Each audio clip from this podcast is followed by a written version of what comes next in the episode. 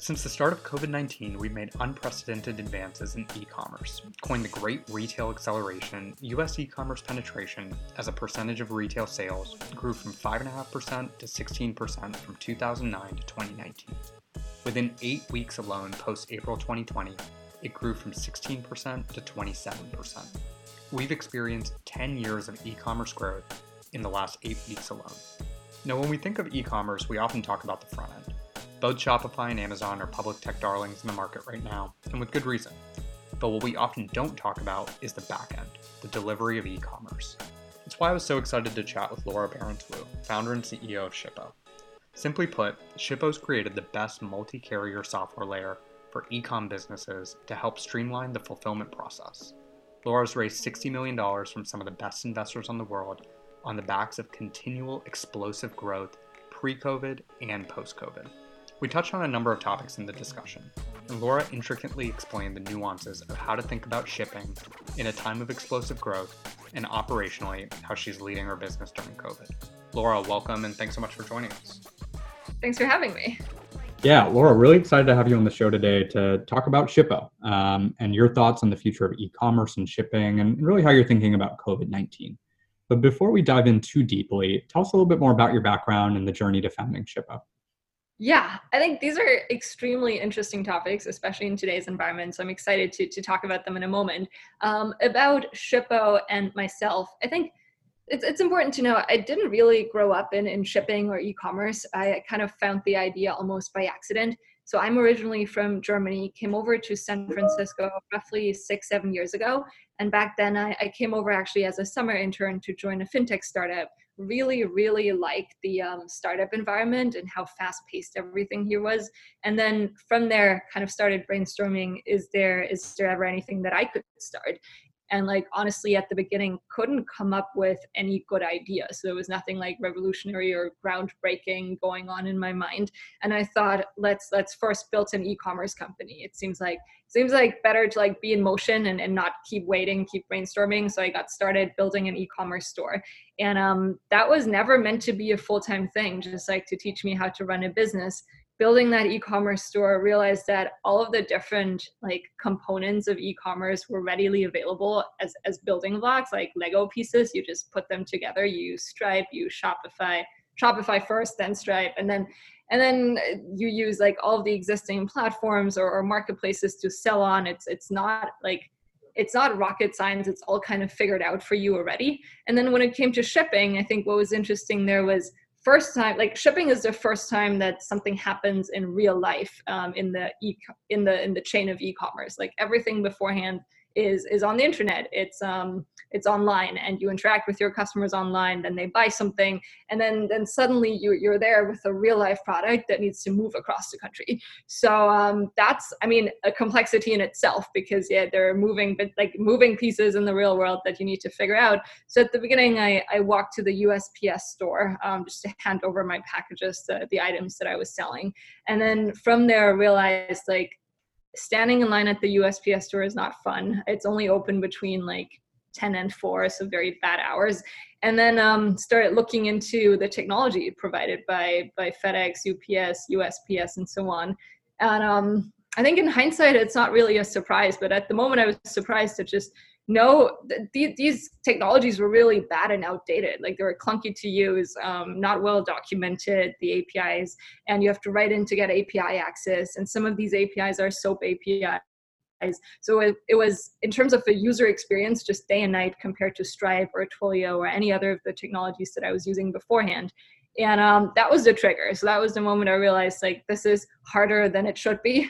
It doesn't it doesn't need to be that hard. And then on the other hand it's also like it's it's so easy to start an online business and every single e-commerce store needs to ship and businesses are moving online. So it is it is something where like the pie is expanding.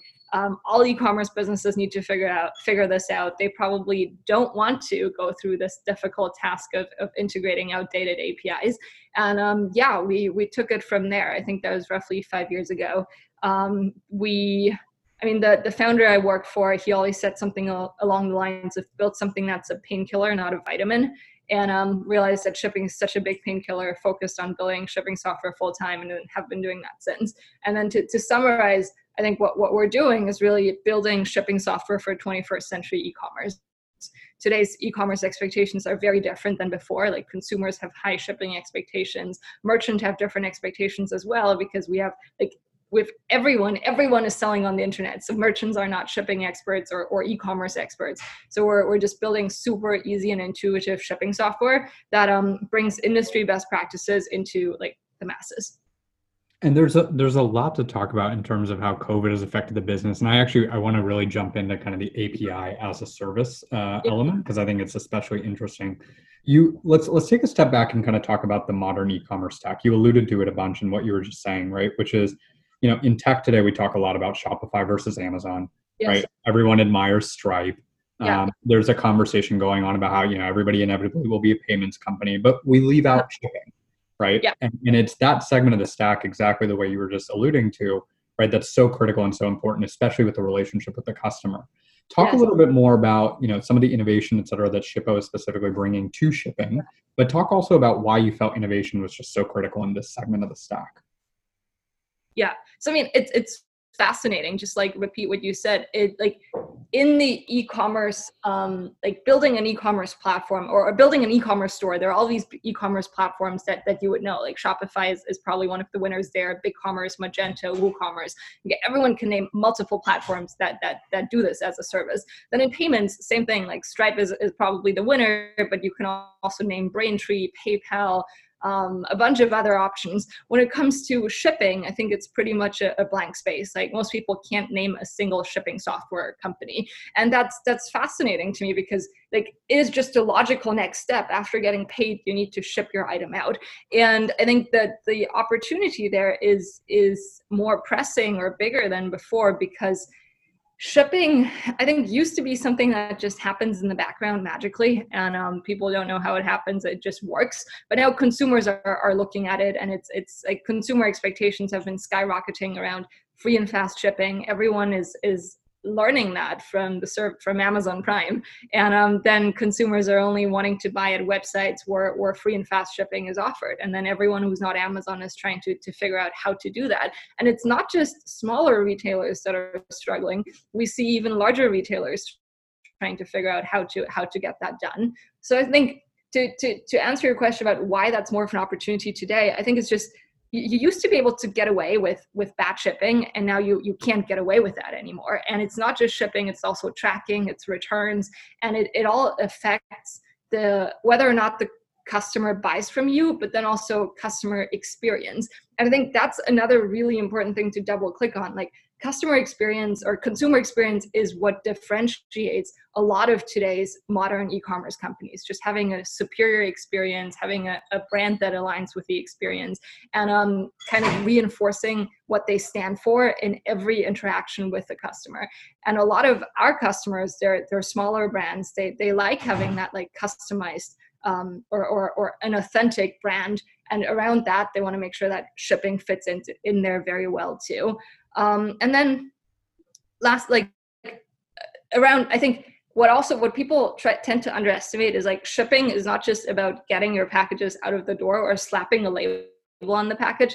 Like you also have to figure out how to communicate like where the package is when it's on its way. Like your job is not done when the package is being shipped. And then when the mer- when the consumer doesn't like it you also need to figure out a way to return it. So there's just a lot more belts and whistles that are now tied to shipping that that didn't didn't used to be industry standard. Um, and then, yeah, I think in terms of innovation, what what we've been doing or how we look at it is is really like shipping is an end-to-end workflow. Like yes you need to generate a shipping label but there's also the part around optimization. Most merchants don't know which shipping label they should be buying from which shipping provider. There are a lot of them out there lots of different options. Um, a lot of merchants don't know how to access discounted shipping rates because they're they're too small in order to do that. And then in addition to that um, it, it is an end-to-end solution of like it starts with how do i show the right shipping rates at checkout to get a consumer to buy from from this store? Then you need to tie you need to buy the right shipping label for that. Then you need to send out the tracking updates and and and have the like the experience when the package is on its way. And then when when it's gotten to the consumer you need to figure out how to do returns if the consumer doesn't like it. And um it it kind of like consumers that sort of shipping experience goes back into how consumers feel about your company and whether or not they're going to buy from you again. One of the things that I think you you've mentioned it previously, and um, I'm I'm hearing kind of hints of it in in the way you were just framing you know the response there, which I really like, is this idea that shipping shouldn't be seen as a cost center, but rather a growth engine, right? Yes. And I, I, really like that because I think it's counter in in some sense it's counterintuitive, but in yep. another sense, even though it's not counterintuitive, I think often, and and I'll say this from a business perspective, I often don't actually think to that next level of depth on some of those kinds of elements on you know what's traditionally a cost center on my P&L. So talk a little bit more about what you mean about that idea of shipping's really a growth engine versus you know a cost center. Yep. So I think it, to be clear, like there are two main value props. Like on the one hand, you can you can save money. You like by you can have better shipping optimization and that that can so save you a lot of money as well. And then on the other hand um, it is it is what what you just described which is a, a growth driver. And um, around a growth driver what i mean there is so it starts it really starts with when a consumer comes to your website like you want to start telling them almost immediately um, about any kinds of, of shipping costs that they will face later. So if you have a free shipping threshold, you should make that clear so that consumers know how many items they need to put into the shopping cart in order to hit that free shipping threshold. And that's a great way for you to increase your cart size. If you set your free shipping th- threshold in a smart way, like um, by analyzing how much money customers typically spend on your website, you can like easily increase your cart size uh, by like 25 50 dollars and uh, that, that makes a difference it adds up and then um, at, at checkout, just like if I keep expanding on, on the checkout side, I think there, there are also ways for you to show multiple different shipping options at checkout to just capture more consumer preferences. Someone needs it, one person needs it tomorrow and they're willing to pay $10 extra for that. The other person doesn't need it tomorrow is actually uh, more price sensitive. And if you offer free shipping, but it takes 10 days to arrive they're, they're happy with that option as well so just showing multiple options at checkout can, can help you convert more customers because it captures more more customer preferences and then um, i think with with that then it's really important to actually meet those customer expectations if you're told your customer it's going to arrive within two days they wanted to arrive within two days. So then like really choosing choosing the right shipping provider in your optimization where you're very certain that it'll meet, it'll arrive within two days is, is the next step.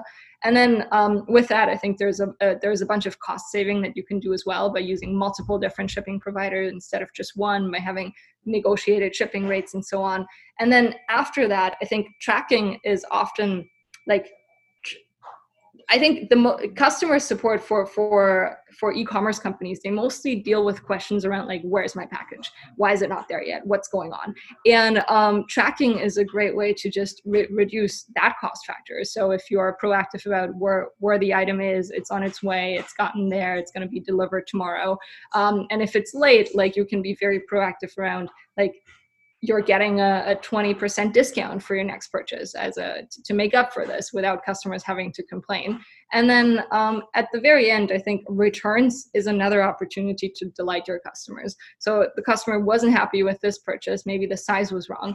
If they're going to go through a lot of if they have to go through a lot of hassle to return this item they will never buy at your store again. If it's fairly easy to return they might come back and then try again. So yeah i i do think um, the easiest example here is is Amazon and, and Amazon Prime. Like people know it's so easy uh, to buy on Amazon because shipping is is is always consistent. And um, yeah, I think it just lets people people don't have to think twice in order to buy there. I think double clicking on the I want to double click a little bit on the growth side of of that piece, right? Because I'm I'm hearing kind of two separate pieces, which I, I find both interesting. One piece is, you know, how do you increase conversion? Mm-hmm. Prospectively, you know, even with existing customers of yours, right? How do you increase basket size, deepen penetration, et cetera, with them?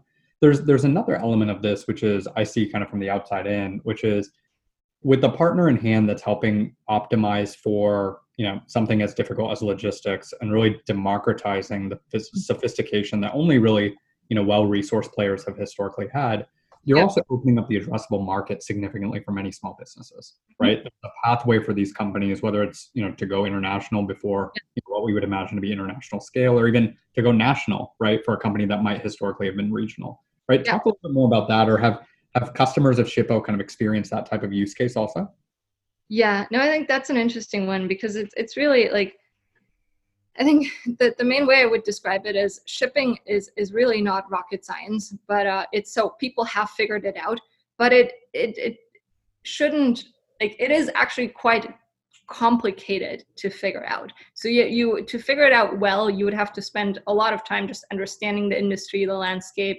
understanding how different shipping companies set up their pricing, wh- where they're active in, what they're good at, and um, the goal my my goal is really to figure out how to like take this industry best practice that larger cl- retailers, be it be it Amazon or Warby Parker, Walmart, have figured out, and bring that to, to everyone else who is who's not at that scale.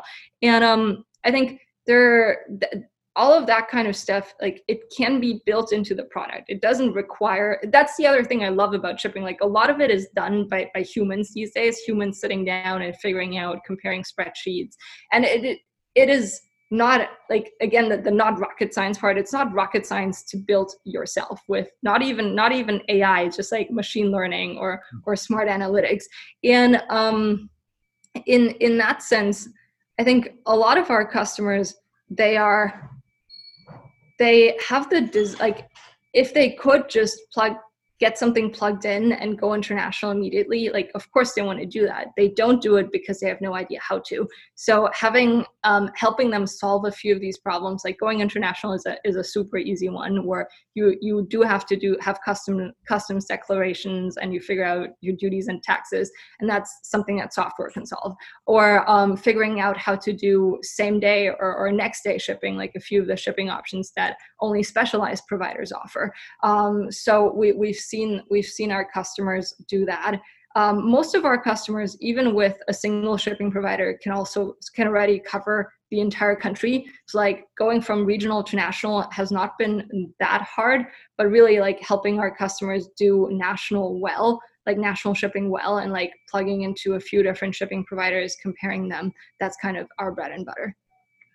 So this this space is particularly interesting. You know, Laura, I'm going to give you more credit than I think you're giving yourself. You said multiple times, you know, shipping's not rocket science. Yes. I think the ecosystem and the business model you've built around it is the rocket science part, right? And and the reason I share that is because this category, in many senses, over the last couple years, was kind of the canonical example of venture not working, right? I mean, there were companies that raised a lot of money. Um, you yourself have raised, you know, quite a bit of money. You've raised over fifty million dollars. Um, and there's certainly you know differences in some of those models. Some of those models are on demand, right, versus off demand, et cetera. Talk a little bit more about the critical levers in a shipping business, you know, that allow for this type of business model to be not only venture scale, but more importantly, sustainable, right? Versus yes. some of the ways that you know some of these other companies have been baked down in the space.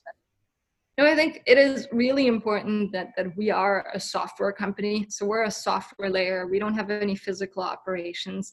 We our software like plugs into physical operations. So we, we plug into warehouses or wh- wherever our customers are shipping out of, but we don't own or run any of these warehouses ourselves. And I think that's already that's making the big difference. So we're really just building a, a, a pretty thin software layer that um, almost anyone can plug into. And then on top of that, we're starting, we're building out the different functionalities of like optimization, tracking, returns, international, pre-purchase, and all that kind of stuff. And then our business model um, is is twofold, and it's actually very similar for to to try, uh, Stripe and Twilio's business models. So we there is on on the one hand. Uh, an economies of scale component for the more packages we ship, the the bigger our aggregate volume becomes, and then we get access to to better partnerships with carriers, um, which which we which is beneficial to our customers. And then on the other hand, we we charge a software fee, and um, it is like both of these are are pretty high margin, and um, there there are no like as physical assets required. So it is yeah it is pretty lean in that sense, and I think that's that's how we're different from a few of the um, other shipping companies that have tried in the past um, where I think asset heavy models are just more difficult to manage. And also, we're not doing any of the delivery, like any of the shipping ourselves. We're also not driving any trucks. Um, we're, we're not like we're just connecting to FedEx, to UPS, to USPS. So I think it's like we're piggybacking on existing infrastructure, and we're aware that like the FedEx, the UPSs of the world, they have built up their network. They're best at this. Like there is no need for us to try and replicate that. We just like it is just the interface that that that that to those shipping providers that is difficult for our merchants to figure out and masking away that complexity in a platform that is much more modern and easy to use has been what's powerful. I think for a lot of um, a lot of businesses and business owners that are you know uh, waking up to a new world you know in, in a covid time frame and really moving digitally right um, mm-hmm. idea of kind of a business and the business model being really an api as a service right? And kind of you you alluded to the business model being very similar to a twilio a stripe. Uh, what i've often found in, in many conversations with small business owners is unpacking the way you know that the uber application works for example right? And for folks to actually understand that you know the way that you text your driver is really through twilio or the way you do payments is really through this has kind of opened folks' imagination up to not needing to natively build their own payment, yes. texting, so on and so forth. So for, for some listeners that listen to this conversation, certainly I would put them kind of in that bucket. So talk a little bit more about kind of this idea of, you know, API as a service and, and maybe one, you know, one tactical example you could talk about. I found this very interesting. The the recent partnership between Shippo and Webflow, right? I thought this was a really interesting conversation or really interesting potent, uh, example of a partnership that's showing a user how you know in a no code type environment you can basically start to build your own kind of website storefront et cetera and then services on the back end with companies like a shippo et cetera really enable you to actually have a storefront in a, in a digital world. Yeah. Yeah so i think apis really allow companies to to specialize. So all that we do is is shipping and like what what goes around shipping and then I think other, be it our e-commerce customers or our partners, like shipping is not their core competency. Payments is also not their core competency, and they don't need to waste time or resources on figuring that out. But there are specialized APIs or companies just focused on on tackling exactly that. And then um, what what we've done though in, in terms of partnerships is like our customers many times they, they don't just need shipping they also need something before they ship. And like in webflow's case it's they need a website and uh, in, in order to to sell to their customers. And then when they sell something they need to ship it. So it's really it's it's partnering with other companies that are specialized in in something that's in an adjacent field. And then a lot of these platforms that we work with, um, Webflow as an example, we have Goat, that's a sneaker marketplace. Like when it comes to shipping, they don't like it is a separate industry they don't want to build what what we've already built. And um, they're just partnering with someone who's who's done it and who's best in class there. And i think it's, it's really a win-win because for us it's great customer acquisition. One of those partnerships just opens up this entire ecosystem um, of, of customers merchants that are that are needing to ship. And for them it's a better product experience. They have um, their customers need to ship before this partnership their customers have to figure this out by themselves. And it's it's a waste of their time which is like more time that, that they have to spend. And um, with this partnership it's it's part of their product. It works seamlessly. It's almost a, a native integration. And their customers don't need to yeah, don't need to figure out, don't need to do the comparison, figure out who to use, figure out an integration themselves. So it's it's really a win-win for for both parties. It's an interesting barbell also because on one side, you know, services like a Shippo or kind of this business model makes it very, very helpful to get started in a very lean way or get off the ground. In another way, and the reason I say barbell is because on the opposite side, if there's significant growth or acceleration, it also allows you to say, I'm working with partner services that are really best in class at that specific thing, as mm-hmm. opposed to needing to scale up, you know, my own infrastructure. And and the reason I talk about kind of that side of the barbell is because of what we're living through right now, right? COVID yeah. has dramatically accelerated yeah. e-commerce yep. uh, yeah. adoption, right? Um, it was mind blowing to me that over the last, you know, 12 weeks, e-commerce and in retail has basically accelerated as much as the last 12 years. So how is just we'll, we'll dive into this, but just at a top level, I mean, how is business for a shipping business, right? How has business been in this time frame? Yeah. Um, so I mean, I think that the stat that everyone's looking at is like in the last few months since uh, shelter in place, uh, e-commerce has grown. Like pre-COVID, it was at roughly 15% of, of total addressable market in the U.S., and um, now it's at 27%. And that's been the, the trend from offline to online has been going on for like many years already. And like I think every year e-commerce was growing at roughly 20% year over year. And um, now it is like that that shift is just happening much more uh, rapidly because all of the offline businesses are trying to figure out how to become online businesses almost overnight, given that their physical stores are closed. And then a lot of entrepreneurial activity is going on with people pivoting into making face masks and selling face masks or people uh, we have a, a, whole lot of like farms that have signed up and instead of selling through grocery stores they just ship boxes of avocado as an example directly to the customers and um, yeah these are this is just like yeah great new entrepreneurial activity. And then on the other side i think consumers are being like there are a lot of consumers that have not used e-commerce companies before because they just didn't have to. And now they they have to figure out and learn how to use how to buy their groceries online how to buy other products online. And i think that behavior will for, for sure stick. It's easy or it's it's cheap customer acquisition for e-commerce companies as well. Um, so that's been overall like given that we're an e-commerce enablement tool we just grow alongside of e-commerce and given that e-commerce is growing so fast like they all need to figure out shipping and then shipping i think back to the the, the painkiller thing because it's a real pain point and no e-commerce company is going to get away without shipping people search for it and a lot of our customer acquisition is is inbound instead of us having to to prospect and go outbound so that's been very good in, in terms of running a, a more lean organization as well yeah so it's been it's like to answer your your question more explicitly like it's been exploding and it's been almost difficult to keep up.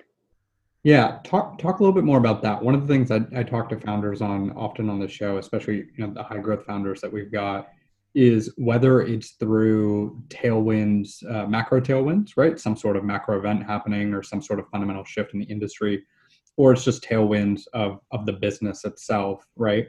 Um, one of the things we you know we've talked about a lot in in past episodes with founders is um, it's great to have all this demand coming in.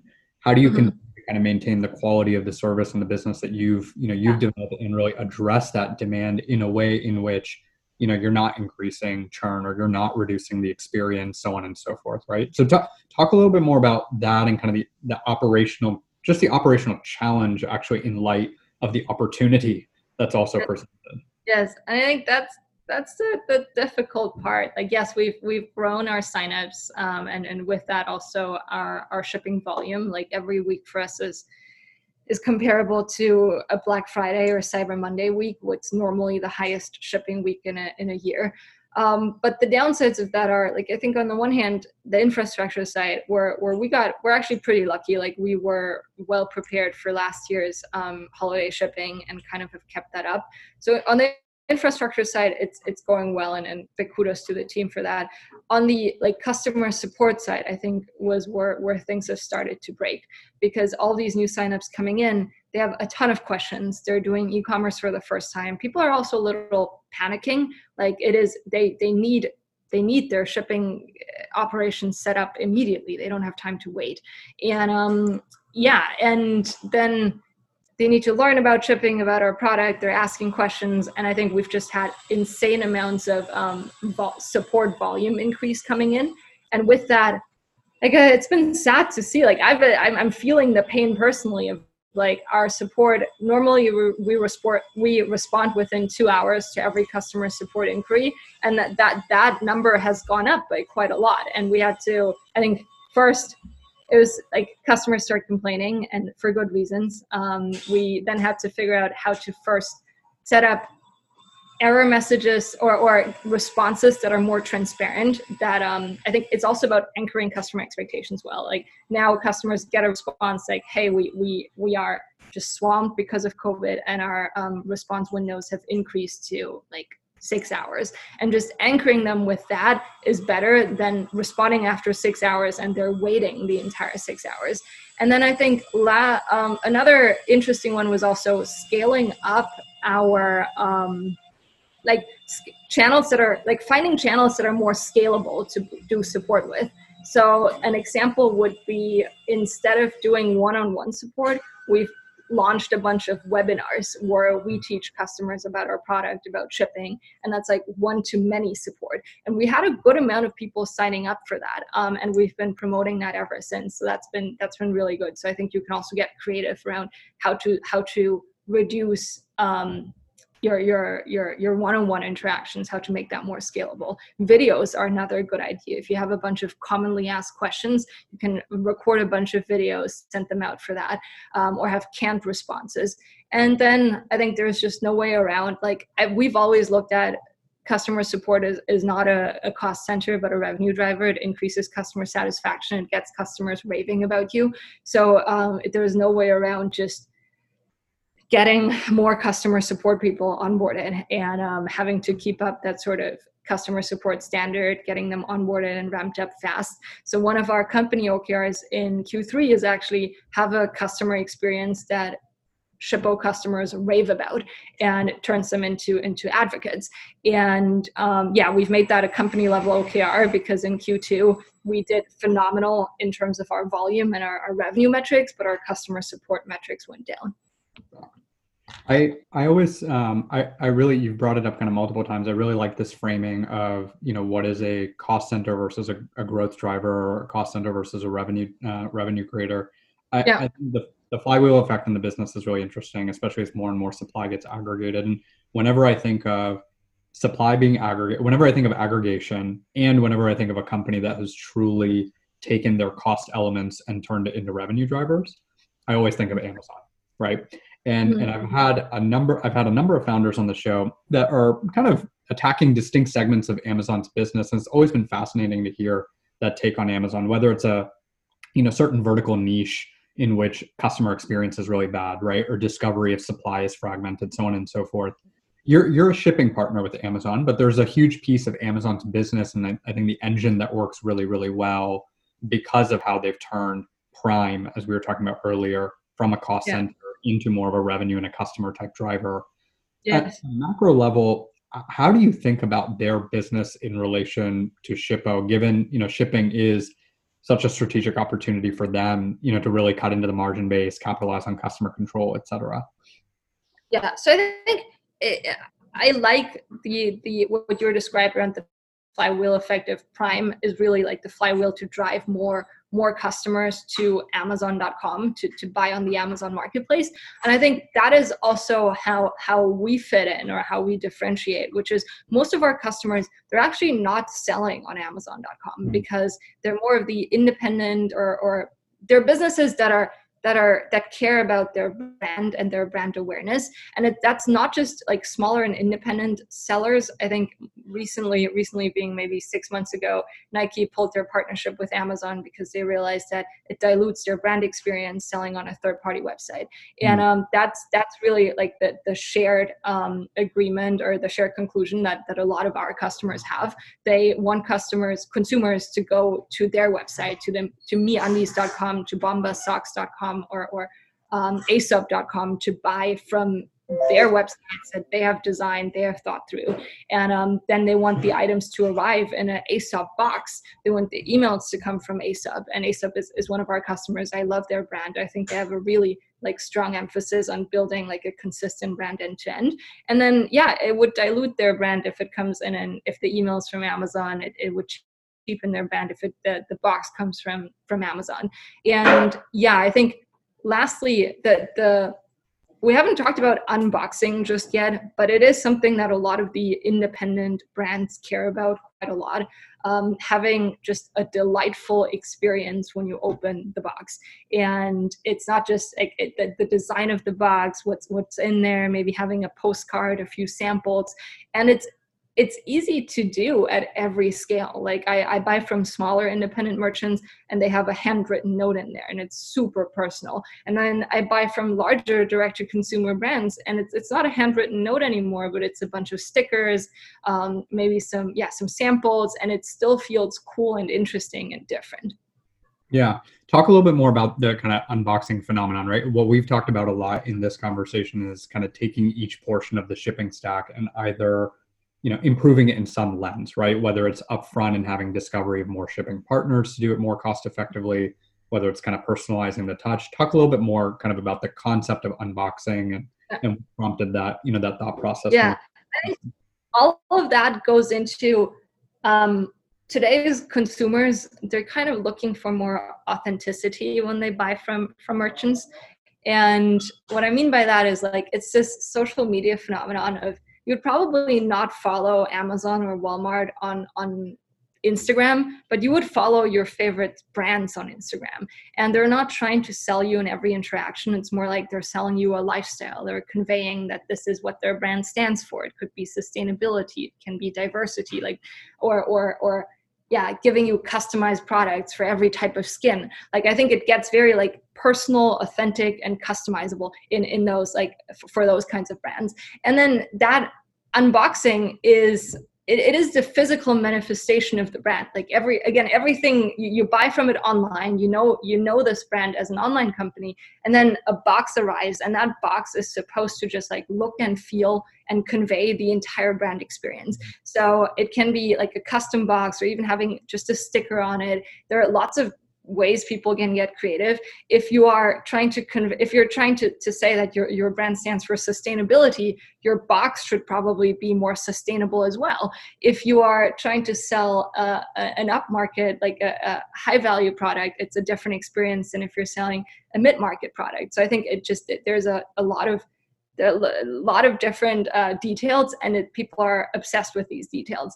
Yeah um, that would that would be my summary. But yeah people one I, I was on a podcast or on a webinar with um, the founder of one of our customer uh, one of our customers Anomalie recently. So Anomalie is custom bridal wear and i brought this up as like this is a new phenomenon of consumers are seeking authenticity. They want to buy from brands that that stand for something. And her feedback was actually it is it is pretty deep rooted. Like it is kind of going back to the times when we were living in a, in villages as humans and we knew like the baker and the baker's kids and um, the I don't know the shoemaker and and their family and we've always bought from them.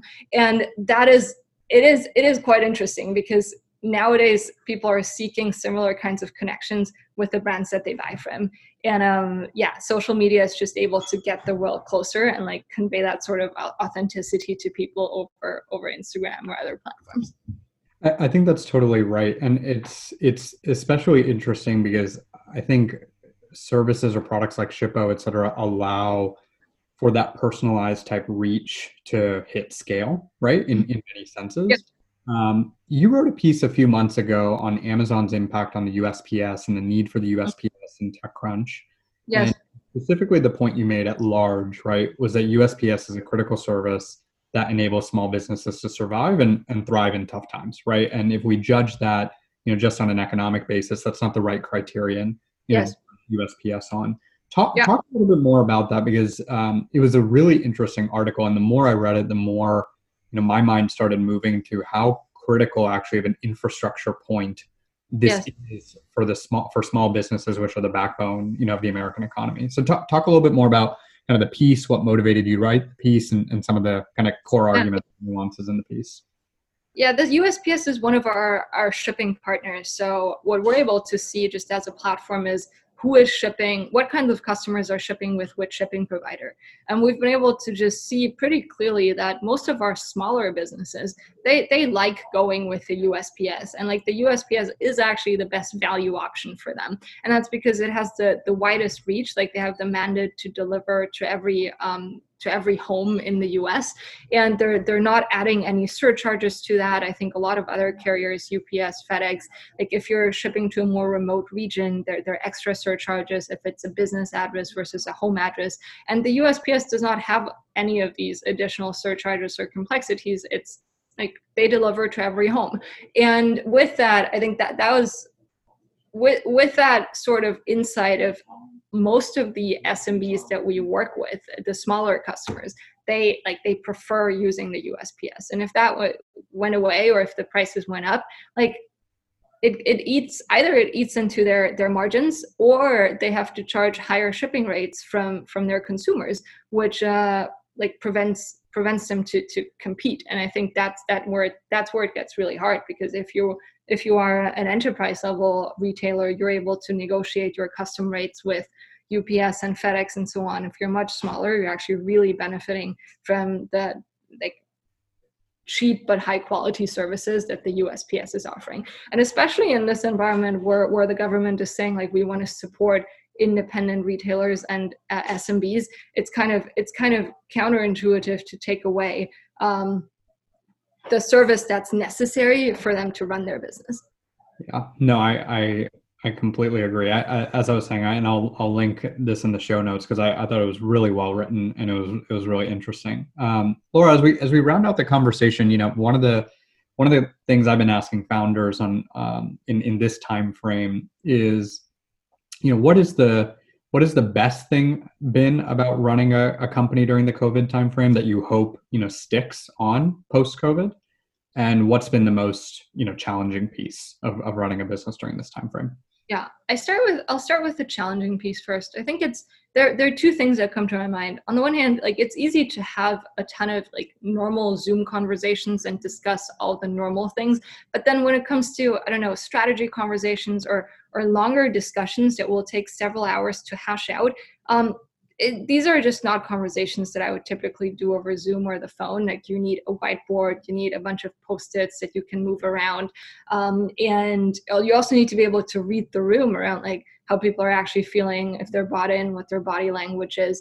And I, I do get the sense that because you don't have that sort of um, ability to to to interact more as humans like these kinds of conversations they especially the more controversial ones they're much more difficult to do over zoom than they would be in person. Like they drag out longer people people are more insist like they're less willing to compromise just because you you can't can't really see what's going on instead uh, in except for the screen. So I've, i found those strategy discussions to be like much more difficult.